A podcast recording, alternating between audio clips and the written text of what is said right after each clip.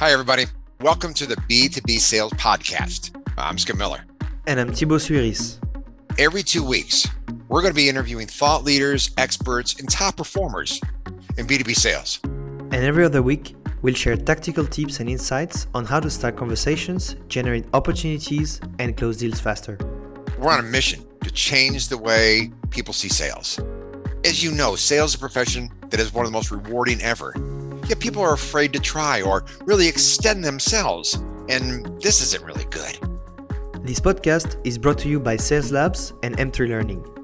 If you want to attend the recording of the podcast episodes and ask your questions to the guests, you can join the Selling Advantage community. It's a $25 a month subscription where you'll get access to a community of B2B salespeople, exclusive events, and tactical resources to help you close bigger deals faster. Join today and get one month for free at www.sellingadvantage.io slash TSC. So get ready for your dose of sales wisdom, tools, and tactics, and enjoy the show.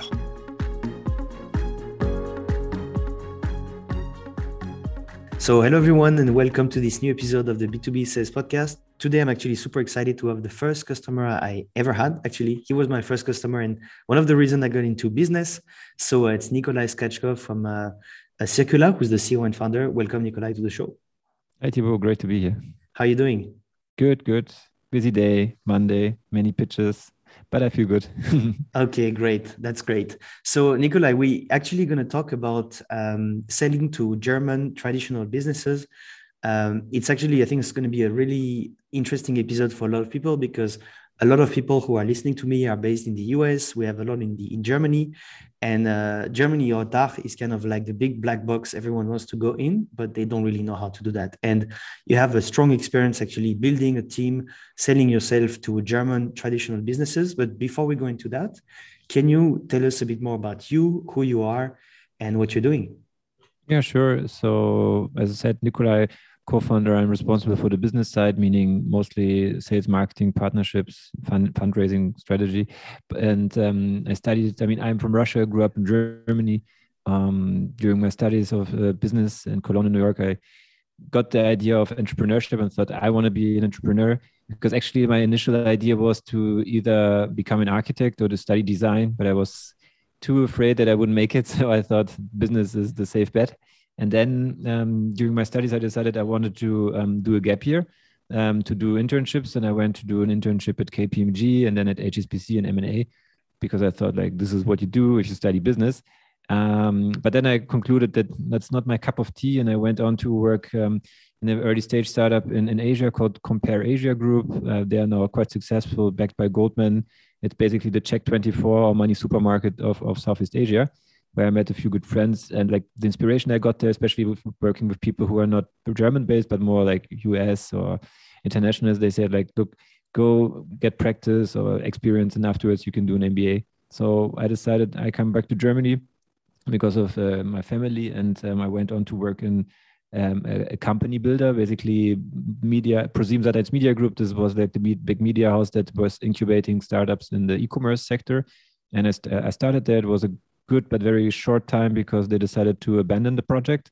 But for me, it was awesome because I got introduced to FinLeap. It's a fintech focused company builder that has built companies like Solaris Bank, Clark, and is now quite renowned in the fintech space. And this is where I met Roman. And Roman, he is my co founder and CTO. And I mean, it was really like a good coincidence or destiny because he's the technical co founder. He's in his late 30s. He has done enterprise projects. He built uh, payment products uh, across Europe, um, and we met. We, we, were a good fit from a technical point of view or skills, but also we managed to like we were working on one project together and it was quite intense. And this is where I saw um, that you have to find someone that you could trust and you could also go through hard times. And then four and a half years ago, we decided to build Circula. Okay, nice. So that's you know I got to learn a lot of things about about you in there. Mm-hmm. Um, so so I'm curious to know like what are you selling? What is Circula? So it started with a very simple proposition: expense management. Yeah. So if you travel and you don't only have pictures of receipts that you want to process, but allowances or mileages, this is the product that we've built. And this is what we were initially focusing on until um, this year, And since this year, the product vision has evolved into something much, much bigger, which is also, I would say, quite rejuvenating and exciting for the for the company because we managed to move from expense management into corporate benefits. And we basically are merging those two product categories because we believe, especially also talking to our clients, um, like everyone wants to have a good process everyone wants to have tax compliance and you want to also reward your employee by paying for his lunch or paying for the kita mm-hmm. but it's it's coming with some tax complexity or issues and this is what we take care of so it's one app that you as an employee can use um, the receipts are processed all everything is calculated afterwards you have a workflow and we push those information to your respective um, general ledger or payroll so it's a SaaS product uh, but coming from expenses and now basically moving on into becoming the employee finance hub. That's what we call it. Okay. Okay. What got you to actually make this this uh, this pivot? Um, so basically, I mean, two factors. Factor one, Corona last year, travel expenses, not the best product category to mm-hmm. be in but for us it was also like this catalyst because we were collecting these type of feedbacks from customers because like one thing that we did quite well and where we did not uh, compromise from from the first day onwards is we built a really good user experience natively programmed great user experience but we also took the whole tax compliance into account. I'm going to talk about this in a second. Um, and what people were asking us look guys you have built a product which is used by thousands of employees of ours uh, why why don't you open it up to more use cases? And this is where we saw coming from this whole allowance topic where you have to calculate information for per, per, for, for, for the payroll that it makes so much sense to actually go beyond that. And today you could use our app for these three different verticals for expenses for mobility for lunch. And going forward there are going to be more adjacent areas added because the reason behind it is um, we have the chance to put more money into the bank of the employee um, and from a buyer persona or this, this a decision maker point of view, you want to avoid having too many apps. So this is something that we know because we all work in startups and you want to work on a platform like Slack. And this is just the same issue if you were if you're working in a 1,000 employee organization. And we see this opportunity to manage any type of daily transaction between the employee and the finance and payroll department. Okay. Okay, I see. So I think it's, it's very interesting because the uh, sector of expense management is extremely crowded and competitive. There's like a lot of, uh, of actors and, uh, and and what you can see is uh, in the US, for example, you have these big guys like Expensify and they, they have this kind of huge market. And in DACH, for example, or Germany, things are a lot different where there's a lot of regulations that are very specific. And what you see, I guess you've seen that is that a lot of new actors are like, hey, we're going to open Germany. And then they realize how complex it is how really like uh, you know like all the kind of data integration and all these things can be can be complex. And so i'm curious so, to know like uh, when actually we started working together you were figuring out your icp understanding who you were selling to. Um, so what's your ideal customer profile right now? Who are you what type of company and what mm-hmm. type of job titles are you going after? Yeah so like maybe some interesting stats. So we have now around almost 800 companies using the product um, predominantly German based, but also operating in eight other countries which we are covering. Um, our average company has at the moment 196 employees. So it's not small, but it's also not mm-hmm. large. But this is, I think, the major opportunity to build something which is for large SMBs and mid markets.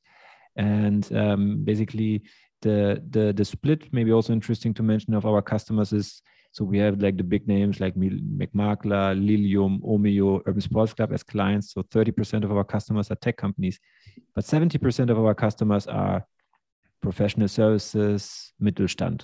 Uh, so companies from healthcare, companies from machine engineering, professional services, private equity, real estate. So we are really we've managed to build something which is not only appealing to startups, and to get there, it's more than just taking pictures of receipts. And this is where we see us in the long run having the product which is winning a big chunk of the market.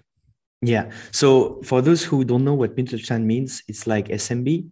And in Germany, I think they're responsible for 80 or 90% of the, the kind of GDP or, or basically Mittelstand are what we call the hidden champions, meaning you don't know about them, you don't hear about them. Sometimes they don't even have a website, but mm-hmm. they are generating like all the infrastructure, all the, uh, the kind of like things we use every day and we don't think about they are often created by what we call the mittelstand mm-hmm. and they are they are very famous for being extremely hard to reach because often people are not super active on linkedin uh, or xing or they are just kind of hidden that's why we call them the hidden champions but they they have tons of cash And so I'm curious to know like what's the the kind of uh, approach you have to get in touch with these these people. So you said like 70% of your customers are these kind of people, so consulting companies, mm-hmm. uh, machine engineering, this kind of thing. So what was your approach to get uh, get them to to sign?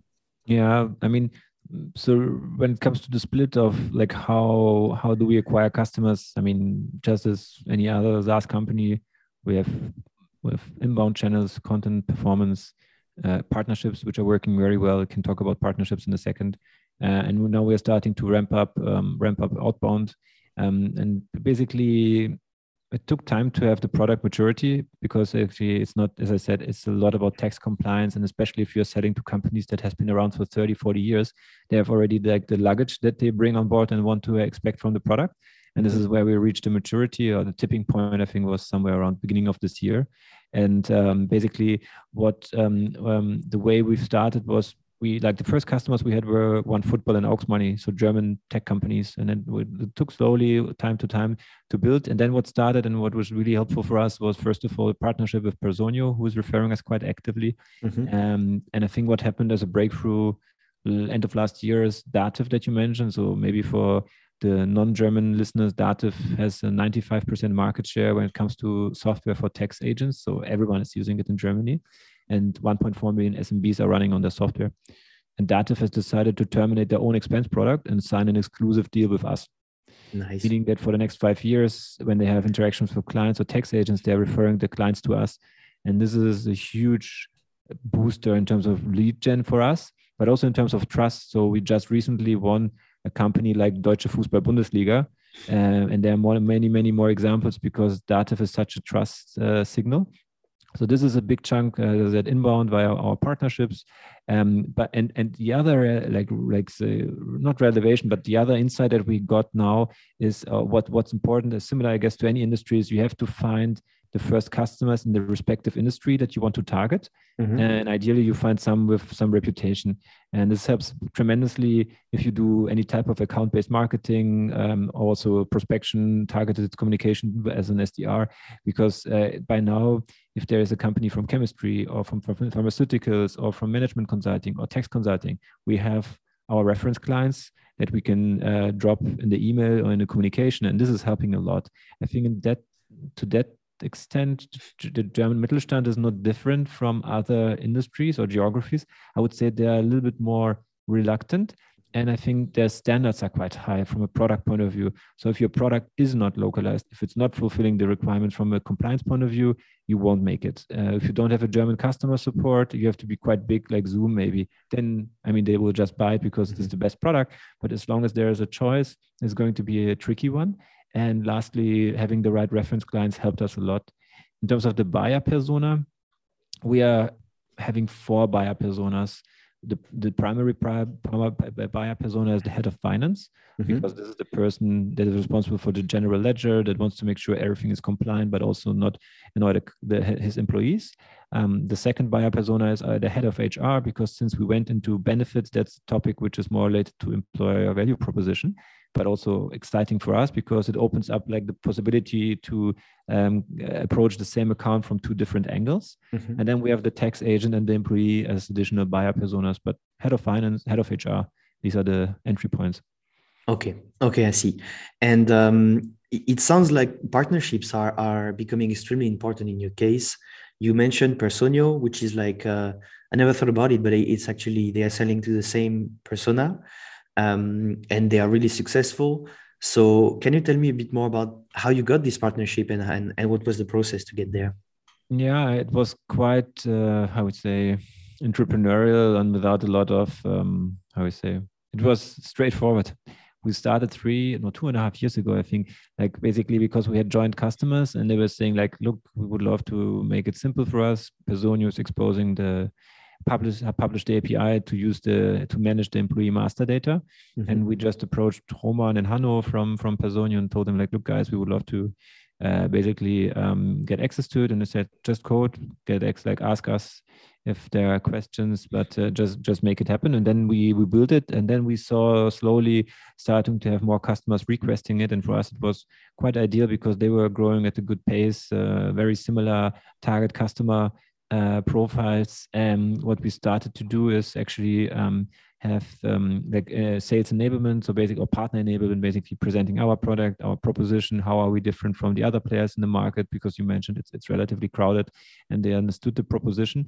Mm-hmm. And I think what has been important for us in hindsight, or I mean, I did not invent it. I think if you do partnerships, we have to see how you can create a proposition which is going beyond a kickback. Mm-hmm and this is what we managed to do so every time you can find a partner where you could either bring more business to them or secure their business this is ideal and in case of Personio, I mean, they have a great product and I mean, it's a huge success story. Um, but because they decided not to do expenses and there are players in the market who are providing this as an add on, um, they sometimes are missing out on opportunities. And this is why, like, if they bring us into the, to the table, the conversion rate or the probability is higher to win. And this is why um, they decided to do it. And today we have around 180 joint customers, and hopefully it's going to triple next year. Okay, nice. That's that's very interesting because, um, like, having worked where like worked with you, so you tried like a lot of different approaches, a lot of different channels in in sales. So can you, based on your experience, tell me a bit more what works and what doesn't really work in terms of let's say cold outreach and prospecting? Yeah, I mean, in general, like we tried a particular like we tried to different like to different go to markets through partnerships um, and uh, especially regarding banks this is not a type of partnership that i would recommend. At least it didn't work out for us. Um, i think when it comes to outbound i mean i remember the days when you were still um, were also working for us where we even do door to door to figure out like the first customers in Berlin, which was really, really, really tough. Um, but what we what we also we were testing different channels, and what we see as an interesting opportunity in general is prospection via LinkedIn. Mm-hmm. Um, it, it used to work, like at least from my perspective, it, I think it worked better like two years ago, um, where basically you could um, approach them via targeted um, uh, sequences with follow-ups I have the impression that um, the, it's getting more and more crowded. Uh, and the LinkedIn email box of people is getting crowded and they are not as responsive anymore. But what worked for us initially was interesting. And for example, Omio was one of the clients we won via LinkedIn is like to reach out to the buyer persona via LinkedIn, small snippet, personalized communication comparable. Um, I think to what you also recommend, where like direct, uh, like super concise because decision makers don't have much time um, telling what we do, who's using it, and why do why I believe that for them it's particularly good because we saw that they have so so many people in Czech Republic and London. Um, so I think as long as it's personalized, it works well. Um, we also tested um, outbound mailing. This is not such an interesting channel for us. I think it worked. It worked more better for uh, like it works good if you sell to tech companies mm-hmm. because they are going to be quicker and more transactional, and they will look at it and say yes, no, if it works or it's fine for them. Um, but if you start to move up markets, like what we are now testing is account based marketing via LinkedIn. And eventually, I think you won't get around doing the good old um, outbound prospection if you want to go, go up markets. Because if you sell to SMBs in the low touch self service segment, maybe you do push marketing, content marketing, because this is the only thing you can afford from a unit economics point of view. But if you start selling to companies where you have like um, I don't know, like 50k to 100k annual contracts. Um, this is where it makes sense to have good people, well trained. Um, and in the end, and I think this is important, would be interesting to hear your thoughts on this, Thibaut. Email sequences and LinkedIn and everything is good. But um, if you do calling and you are good at calling, I think you can have very good results as well. Like, what's your take on this? Would you optimize for, mm, let's say, personalized, but like more like uh, automated outreach, or how would you think about a lead list of 100 Mittelstand businesses? So um, I think cold calling is a great channel, as you said, if you have the right people for that, who have the right attitude. Um, it's definitely hard to find, especially in Germany, because we, you know, it's it's not as common as what we have, or it's common for uh, real estate agencies or or uh, you know insurance salespeople, and it's really like it has a really bad rap. But I think it can work extremely well to get direct feedback, quick feedback, and it's way quicker than asynchronous prospecting. But what I, be- I believe is that if you're going for an account based marketing campaign with the list of accounts you want to go after, what you need to do is to integrate every channel you can. So uh, as long as your prospects are hanging out on uh, a channel, you're going to go and try to get it. So you have your marketing that will be aligned, and then you're going to have email, LinkedIn, phone, everything. So I would do like multi-channel campaigns to really try and get uh, some quick replies. So cold calling, a lot of people say cold calling is dead, which I think is really stupid. Cold calling is not dead, never been, never will. I think um, it's just about where are your people hanging out and what you're you know like what you want to develop as an outbound prospecting team so for me typically i don't really do cold call i don't really need it because i'm not really that good at it and i just don't really like doing it but i've developed a system where you hang out you rely mostly on email and linkedin and a bit of creative prospecting so i think outbound is a very important thing. Uh, sorry cold calling is a very important thing. It's about the right having the right people and making sure that your prospects are are going to reply to or answer to mm-hmm. their phones. Yeah. Yeah. Yeah, so like what we now are starting or started to do is also based on the insights we have from the industries which are working for us. Uh, basically, by company data, enrich it with um, whatever information we can find on the internet, provide those lead lists, and also give the um, SDR team or the respective colleague the freedom to figure out what's the right strategy for him. Because for some it works easier via mailing, for the others they just go with the phone um, I think it's good if you're flexible enough to find out the strategy which works for you. And I think like the interesting parts or the aspect is that like a lot of the heavy lifting has been done, and because the economy, like the German economy, is so huge. Um, there's so much still to gain because it's a product which is relatively universal to any industry that mm-hmm. applicable.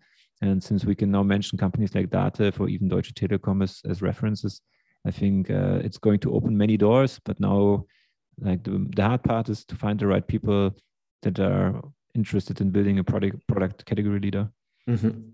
you talked about abm so can you tell me a bit more about your abm strategy and what you're building right now it's relatively early and not i'm not building it myself but basically we are looking at um, um, basically we've like created those lists of the icps um, and what we are now doing is via LinkedIn um, identifying the buyer personas that are at the senior level in, in the HR uh, and finance function. And we are creating uh, like multi-touch strategies with uh, push marketing, lead capture, white uh, white paper forms where they can download the white paper or like different funnel, like to get them down the funnel. Um, and as long like like we've set it like by now our CRM via HubSpot is also relatively well set up, so we can also track the whole customer journey um, and the, the and we are going to add um, something like Leadfeeder on top, so we can actually see which uh, companies are uh, visiting our, comp- like our, our, our website more often. And then we are not yet at a stage where we would develop like an automated lead scoring, but the idea is that basically we would want to do as much as possible of warming up the lead so that the SDR does not have to break through cold uh, like the cold cold doors or, mm-hmm. um, but um, so like this is we just launched it like i think last week but we see already like in terms of the engagement kpis it looks like this is an interesting channel.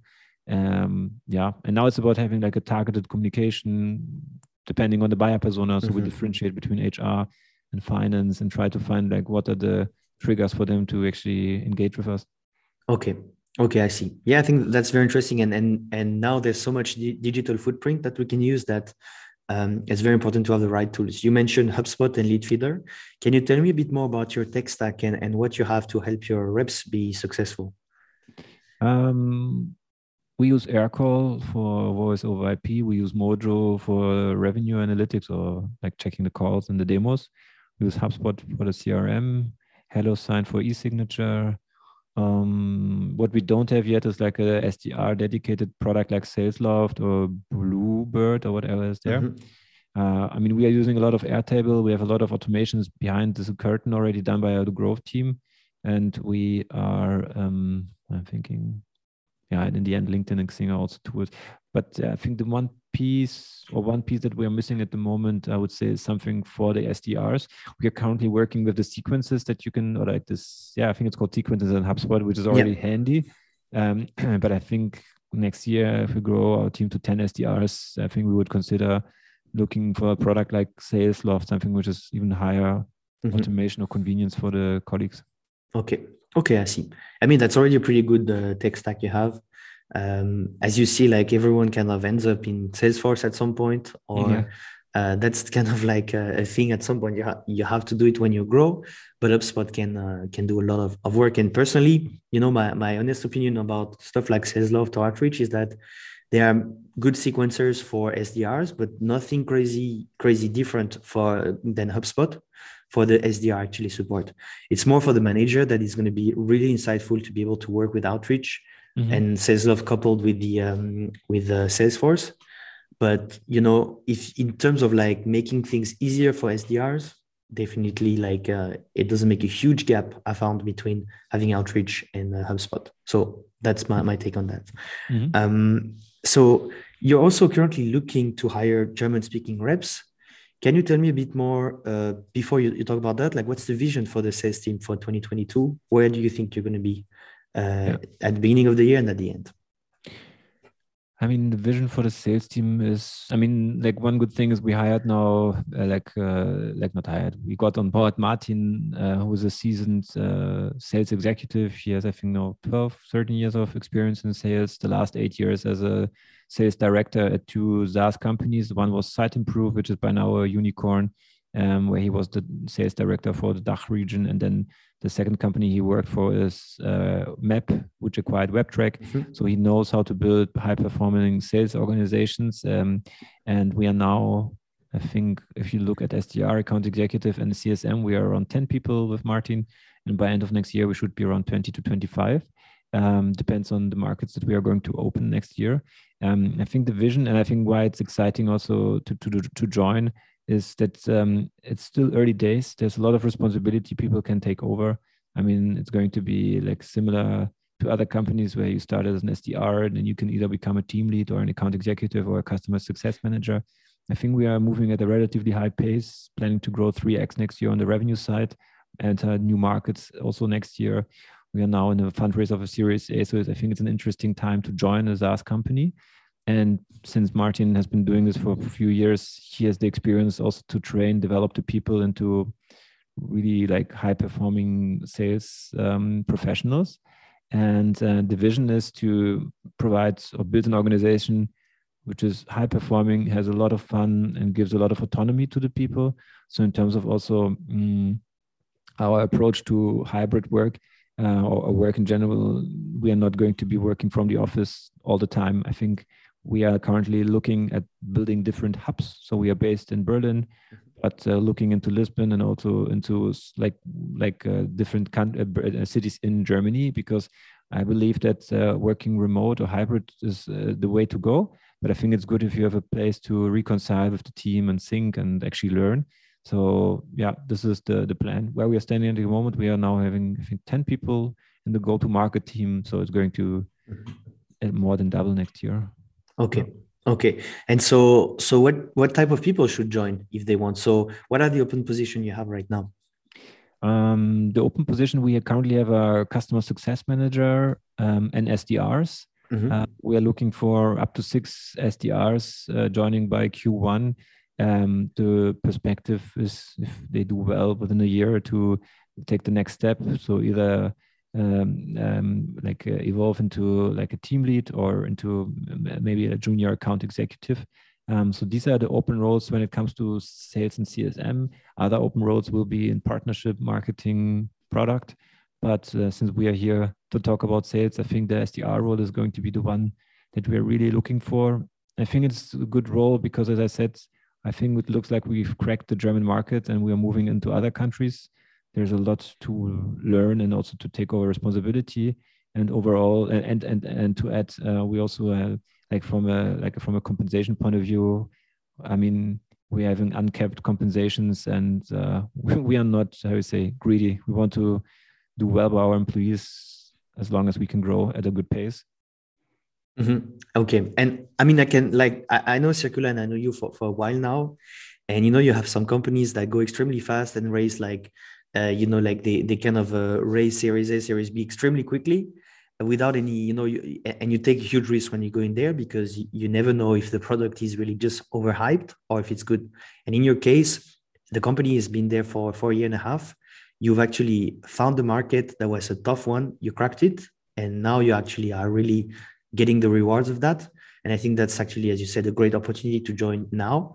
Um, because because you know there's this kind of like market fit that was found and and yeah you've you've you've been going through that and so i think now it's going to be uh, as you said mm-hmm. great to grow the the german market people know about you and again the, the remote kind of possibilities are also great like selling to german people from lisbon for example could be a really cool uh, a really cool yeah. if i was yeah. a junior sdr and speaking mm-hmm. german i would love that yeah and i think also maybe to to add one point i think also like the impact that people can have not just within the company and through for the personal professional development but actually if you think about it like because we were also for quite some long time struggling or i personally was struggling to identify myself and say like like what's the you know like what's the bigger purpose? I mean um and i think like since we've discovered or like this idea of benefits and benefits it sounds like a nice to have and a little bit fluffy but we found a way how employees can have like two, three thousand euro more net salary on an annual base, and the employer is having